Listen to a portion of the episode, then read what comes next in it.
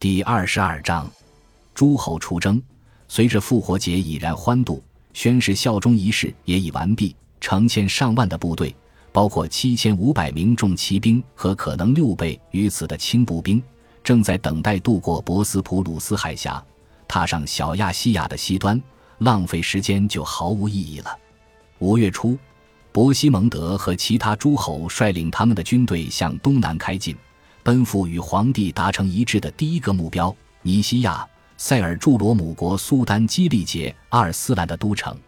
他们于5月6日到达并安营扎寨。1周后，他们包围了这座城市。伯西蒙德一生中进攻过的城市不计其数，但尼西亚的防御工事使他一筹莫展。这座城市的三面由巨大的城墙保护着，城墙上每间隔一段距离就矗立着装备有弩炮的塔楼。一汪名为阿斯卡尼亚 （Ascania）， 又名阿斯卡尼俄斯湖或伊兹尼克湖的大湖，使得围城者们无法进攻该城的第四面，但能允许城内居民补充食物、木柴、盔甲和其他给养。修士罗伯特认为此城在安纳托利亚没有其他地方能与之相比。诸侯们井然有序地在城墙周围驻营，以便在他们的工程师建造工程器械的同时实施地面封锁。一位目击者看到了工程锤，名为母猪、猫和狐狸等旨在保护地道工兵的移动式掩体车、木质工程塔以及牵引式投石机或投石弩炮。当这些工程器械建造完毕后，十字军与守军便开始了你来我往的火力投射，围城者与被围者之间还不时爆发了小规模战斗。基督的支持者们在城市周围部署了他们的部队，并且英勇地进攻。修士罗伯特写道，为了生存而战的突厥人则进行激烈的抵抗，他们射出毒箭，所以即使是那些受了轻伤的人也会遭遇可怕的死亡。很快，在这些战争机器半成品的切削、劈砍中，来自城墙的石头撞击声和嘘声中传来了更多不祥的尖叫声。5月16日，十字军背后的树林里突然传来了动静，基里杰阿尔斯兰派来的一支援军冲了出来，他们笃定自己必胜无疑，因而兴高采烈，带好了绳索准备将我们捆往呼罗山。他们策马冲向围城军队，双方在城墙外开始了一场大战。这支援军可能以为一支十字军部队与另外一支非常相似，而这些诸侯的军队可以像前一年隐士彼得的追随者那样被轻易除掉。他们很快就发现这种想法大错特错，被图卢兹的雷蒙和阿德马尔主教指挥的一次骑兵冲锋击退，两边都有大批人员被杀，随后便是严厉的报复。十字军战士砍下尸体的首级，将他们扔过尼西亚的城墙，城内居民则从城墙上放下爪钩，猎杀拉丁士兵，把他们的尸体吊在塔楼上以示嘲弄。6月1日，十字军工兵将地道挖到尼西亚城的一座塔楼之下，当夜他们点火引燃支撑地道的木质支柱，结果地道塌陷，其上的一段城墙继而崩垮。现在出现了一个可以集中兵力攻入城内的缺口，一场持续了一整天的血战就此开始。十字军部队屡次试图冲破这个缺口，而城内的守军则堆起瓦砾来阻挡他们。对于那些参与其中的人来说，这几乎是令人难以置信的兴奋。我认为没有人曾经见过，也不会再见到这么多英勇的骑士，一位拉丁目击者如此宣称。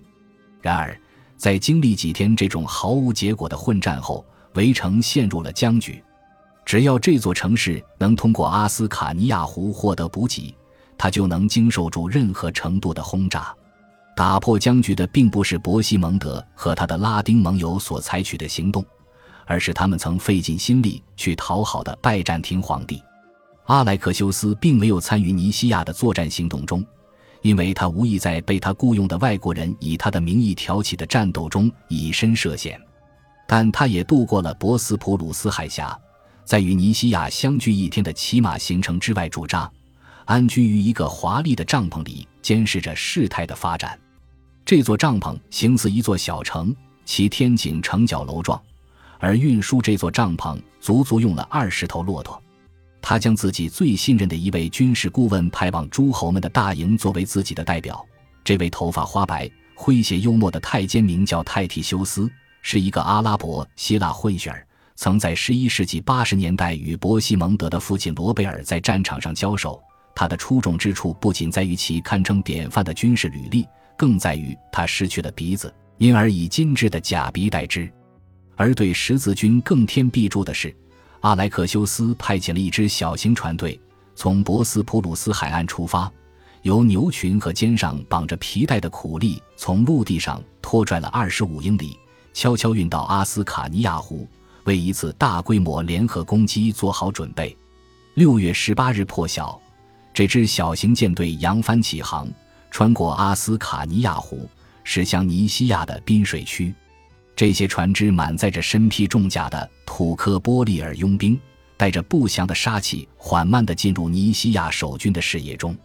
在陆地一侧，十字军操作攻城塔和弩炮，正在进行着猛烈的攻击。修士罗伯特记载道，城内的那些守军看到这些船只后，顿时被吓得魂不附体，丧失了抵抗的意愿，直坠地面，似乎已然毙命。所有人都在悲声号痛，母亲与女儿、年轻男女、老人与孩童都抱在一起嚎啕大哭，到处都是悲伤和痛苦，因为他们已经没有了逃生的希望。在坚持了7个多星期后，尼西亚人的心智崩溃了，他们请求停战，而且守军投降，被押往君士坦丁堡的监狱。随着这座城市的陷落，大量的战利品也随之而至。一些法兰克骑士从死去的敌人手中夺来了土耳其弯刀，如获至宝。尼西亚的攻陷源于拉丁人与拜占庭人之间建立起的一种合作模式。高卢力保，希腊相帮，终得上帝成全。卡昂德拉尔夫心满意足地评论道。感谢您的收听，喜欢别忘了订阅加关注，主页有更多精彩内容。